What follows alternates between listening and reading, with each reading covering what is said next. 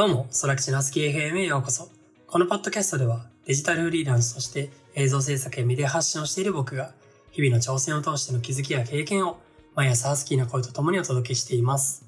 朝食の友や、移動時間などの隙間時間に、スマホを閉じてお楽しみください。この放送の音源は、著作権フリーの AI 作曲サービス、サウンドローさんの提供でお送りしています。はい。えー、本題の前にね、一つお知らせをさせてください。私、空吉は4月1日から大学を休学して独立して活動しております。今までは法人向けの映像制作がメインでしたが、今後個人向けの、映像ももっとたくさん撮っていきたいと思っています。撮影とかをね、ご希望の方は、DM もしくは、各種のね、SNS の DM もしくはホームページからお問い合わせください。えー、ということでね、今日からまた月曜日が始まったわけですけども、もう早いようで5月の10日ですね。はい。5ヶ月も3分の1が終わろうとしていて、なんかついこの前にはまで、あの4月で、4月が終わったばっかりだったような気もするんですけども、もう10日も経っていて、はい。もう、なんか目標立ってないとね、やっぱりあの、すぐに5月もまた終わってしまいそうな気がするんですけども、うん。皆さん目標を立てましたでしょうか？僕はね、えっと、5月の目標を、まあ、えっと、立ててるんですけども、それに向かって残り20日ぐらいですかね。ちゃんと行動していきたいなと思ってます。でね、まあ、今回結構ね、ゆるいテーマで、あの、喋ろうかなって思うんですけども、はい。今回はね、いよいよカメラのテーマについて喋っていきたいと思ってます。でね、僕映像制作を、まあ、結構メインっていうか、やってるくせになんか全然カメラとか映像の話しねえじゃねえかって思ってる人もいると思うんですけども、はい。それにはちょっとまあ理由もありま、あったんですけども、やっとね、えっと今回何回目だろうね。39話か40話か、そんぐらいで、やっとカメラの話を今日はしようと思います。はい。まあ、結構ゆるく今回喋っていくんですけども、ちょっと昨日ね、結構かしこまったっていうか、なんかすごい、あの、社会の話とか、なんか資本主義の話とか、結構日曜日なのに重い話をしたので、あの、これね、逆にすればよかったなって今更思ってるんですけども、はい。まあ今思ったところでね、しょうがないんで、はい、やっていこうかなと思っております。で、まあ、今回はカメラって言っても、その、仕事とかで使うカメラではなくて、あの、趣味として持ってる一眼ミラーレスカメラとかね、そこら辺について、えっと、持ってる人とか、今後買いたいかなっていう人にとっても、あの、iPhone と何が違うのかだったりとか、あとはカメラ持ってる人っていいよねっていう、なんか僕の超絶主観的な話とかね、そこら辺を今日はお話ししようかなと思ってます。今日も隙間時間にお聞きください。えー、それでね、まあ、早速じゃあその話をしていこうかなと思うんですけども、なんか僕の肌感かわかんないんですけども、結構街とか歩いててもカメラを持ってる人って増えたんじゃないかなと思ってて、この前も散歩した時とかもね、なんか結構な人がカメラをなんか肩とかにぶら下げてて、しかも結構いいやつなんですよね。僕は、まあ、そこそこ見れば大体のカメラの性能とか、まあ、値段とかわかるんですけども、結構いいカメラとか持ってて、あ、の人もカメラ持ってるんだっていう感じの人ってすごい増えたなと思うんですけども、まあやっぱりね、一つの大きな理由っていうのはやっぱりこの、まあコロナ、コロナ禍って言ってしまうと、まあそれまでなんですけども、はい。この社会情勢でその、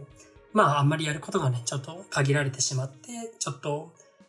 まあ、やることがないからとりあえずカメラでも買うか、みたいなノリの人もね、もちろん多いと思うんですけども、まあ、それもね、別に立派な動機だと思っていて、その、ぱりカメラを持っている人っていうのはなんか瞬間をね、結構大事にするイメージっていうのがやっぱりあるんですよね。うん、別に持ってない人が大事にしてないっていうわけではないんですけども、持ってる人は大事にしているっていうあの特徴があるよねっていうのをすごい思っていて、やっぱりまあカメラをね、まあ、やっぱり手にしたら、その、シャッター切りたくなるじゃないですか。うん。とりあえずなんかね、パシャパシャ撮ってみたりとか、そう。で、そのうちにね、いろんな、なんか、ことを考えながら撮ってみようかなとかって、自分で勉強したりとか、YouTube 見たりとかしながらやっていくと思うんですけども、そういう過程を経てですね、その、今まで何気なく過ごしてた日常だったらもう見逃していたような、そんな一瞬にも意識を集中できるようになったりもするんですよね。だから、その、今までは気にしてなかったその瞬間だったりとか、そういう何気ないワンシーンにも意識を向けられるようになるっていうことはすごいいいことだなと思うので、うん、やっぱりカメラ持ってる人ってそういう特徴があるんですよね。だから僕も、まあ、カメラは仕事でも使いますけども、もちろんプライベートでも使うので、そういう瞬間っていうのはね、すごい大事にしたいなと思ってます。はい。でね、まあ、とは言っても、あの、ぶっちゃけ最近の iPhone って、その めちゃくちゃ性能がいいんですよね。あの、今出てる iPhone 12、12かな？だともうローって言って、まあ、なんだろうな、ちょっと、本当に仕事とかで使うような写真のデータ、ファイルサイズとかで撮れたりとかもして、写真がね、とか、もう、一眼レフ買う必要あるのみたいなところをね、ちょっと思う方も多いと思うんですよ。だって一眼ミラーレスカメラとかも、まあ、あの、安いやつでもまあ大体10万円は超えてくるので、そんなにね、あの、安い買い物ではないと思いますし、そう。いや、iPhone で良くないかっていうね、しかも軽いし、なんかあんなごつい黒いカメラ向けられてもちょっと、あの、表情こわばっちゃうんだけどとか、ちょっとかしこまっちゃうんだけど、だったら何気ないね、日常は iPhone で撮った方がいいんじゃないのかっていう、あの、考える人もいると思うんですけども、それももちろん一理あると思うんですよね。確かに iPhone の方がその手軽だし、誰でもポッケに入ってるような、ね、ほとんどの人が持ってるあの、世界最小レベルのカメラ、あの、なので、そういう意味ではね、やっぱり iPhone で写真を撮る方がより良い表情が出るっていうのはもちろんなんですけども、とは言ってもカメラにしかできないことっていうのもいくつかね、結構あるので、そこら辺についてちょっと後半で喋っていこうかなと思っております。はい。で、まあカメラでしかできないことってまあね、うん、上げると、まあ3つぐらいかな。今簡単に上げれるとしたら、まあ高解像度の写真が撮れるっていうことと、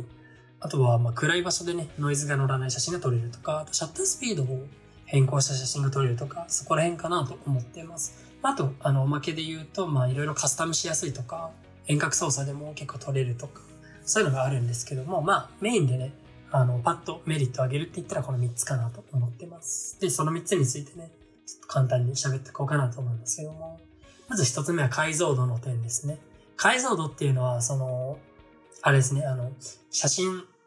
まあ、4対3とか16対9とかいろんな写真があると思うんですけども、その、まあ、写真の中にどれくらいの、まあ、パネルですよね。パネルが敷き詰められてるかっていう話です。はい。で、まあ、パネルっていうのは、その、まあ、写真っていうのはそのパネル一枚一枚に、まあ、RGB って言ってね、あの、赤か緑か青のパネルがまあ並んでるわけですよ。うん。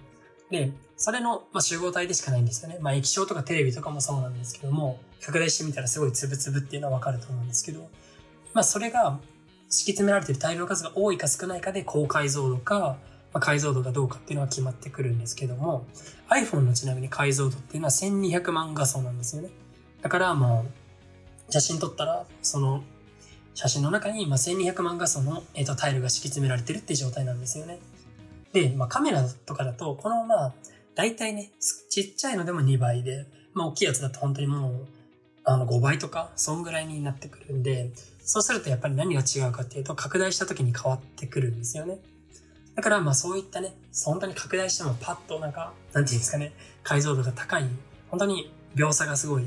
描写が噛みましたね。繊細なあの写真を撮りたいとかっていう方は、やっぱりカメラの方がいいかなと思います。まあ、とはいっても基本的にはもう iPhone でも十分解像度が高い写真っていうのは撮れてますね。はい。っていうところがまあ一つ目。で、次がまあ暗い場所でノイズが乗らない写真が撮れるよっていうところですね。やっぱりまあ今出てる iPhone だと、その、広角の写真っていうのも撮れるんですけども、どうしてもね、広角の写真を撮るっていうのはあれ、これ、あのね、結構ノイズを乗ってしまうんですよね。ノイズっていうのはその、なんていうか、暗い場所で撮るとザラザラした質感の写真になってしまうんですけども、そういうのが、あの、カメラとかね、調整しやすいというか、iPhone でもやっぱナイトモードとかあるんですけど、それをうまく使いこなすのって結構難しいし、あの、やっぱりじゃあそれでこと足りるかっていうとちょっと不安っていう部分もあるので、うん、そういうところで言ったらね、あの、やっぱり一眼の方がノイズは乗りにくいっていうのは大きいかなと思います。僕もたまに広角で撮るんですけど、あの iPhone でね、撮るけど、やっぱりノイズね、編集でも撮れないんですよ。もう乗りすぎちゃってて。うん。なので、だったらやっぱりノイズ乗らないように写真を撮るっていうのが大事かなと思ったりもします。はい。っていうのがまあ二つ目ですかね。暗い場所でノイズが乗りにくいっていうのがまあいいとこですよね。夜とかライブの写真だったりとか花火の写真とかね。そういうのを綺麗に撮るっていうのはやっぱり写真カメラの方が得意ですね。うん。っていうのがあります。はい、で、まあ最後にシャッタースピードを変更した写真写真が撮れるよっていうことなんですけど、まあ、シャッタースピードね、っていうのは、ここで細かく説明してたらちょっと時間がね、だいぶ遅くなってしまうので、そこはね、また次回か、もしくはね、ご自身で調べていただけたらと思うんですけども、シャッタースピード遅くっていうか変更するとね、どういう写真が撮れるかっていうと、まずね、基本的に景色とかの写真っていうのはシャッタースピードっていうのを遅くすると綺麗な写真が撮れるんですよね。うん。まあ、綺麗っていうか比較的明るい写真っていうのが適切なのかな？が撮れて、それこそ星空とか、なんか、インスタグラマーの方とかで、すごい綺麗な星空とか夜空のね、写真を撮ってる人とかもいると思うんですけども、ああいうのってすごいシャッタースピード遅くして撮ってるんですよ。だからそういった写真っていうのはまあ iPhone のナイトモードでもね、撮れなくはないんですけど、やっぱり描写力とかそこら辺も含めてになるんですけど、美しいね、夜景とか景色を撮るってなると、あの一眼の方がいいかなと思います。でね、逆に、シャッタースピードを速くした写真っていうのもあって、あの、そういう写真だったらね、あの、例えば車を撮るとか、車をすごい躍動感出して撮るとかだったりとか、スポーツで、あの、例えば野球でね、ピッチャーが投げる瞬間とか、バッターが打つ瞬間の写真を撮るってなったら、極めてシャッタースピード速くした写真じゃなきゃいけなくて、やっ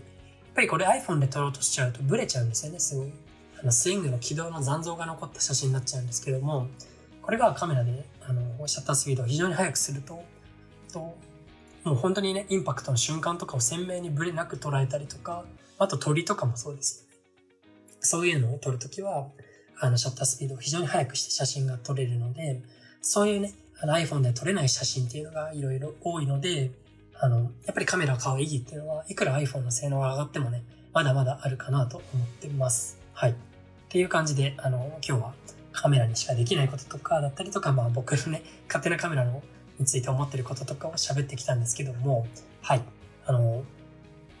今からでもね、写真を始めようっていう方は、全然ね、iPhone じゃなくて一眼を買う価値っていうのはあると思いますし、僕もあの、一つね、あの、前に仕事で使ってたカメラが、もう、今もう一個ね、高性能のやつを、あの、最初に使ってたやつは10万円ぐらいで買ったんですけど、今その4倍ぐらいの値段のやつね、買っちゃって、もう今いらなくなっちゃったので、あの、もし欲しい方いたらね、結構安く、あの、お譲りしようかなと思うので、と連絡いただけたらと思います。はい。その他にもね、えっと、質問箱の方も、と、このポッドキャストの概要欄とかに貼ってますので、そこでね、ガジェット系とかカメラの質問とかもね、聞いてくれたら、まあ、それなりには答えれると思うので、はい。ぜひ質問の方もお待ちしております。えー、そんなこんなで今日はね、カメラ関連のお話をしていきました。私、空吉は映像制作や YouTube プロデュース、広告作成など動画を使って幅広い業務をしています。ご依頼の際は各種 SNS の DM もしくはホームページからお問い合わせください。では今日も素敵な一日をお過ごしください。またね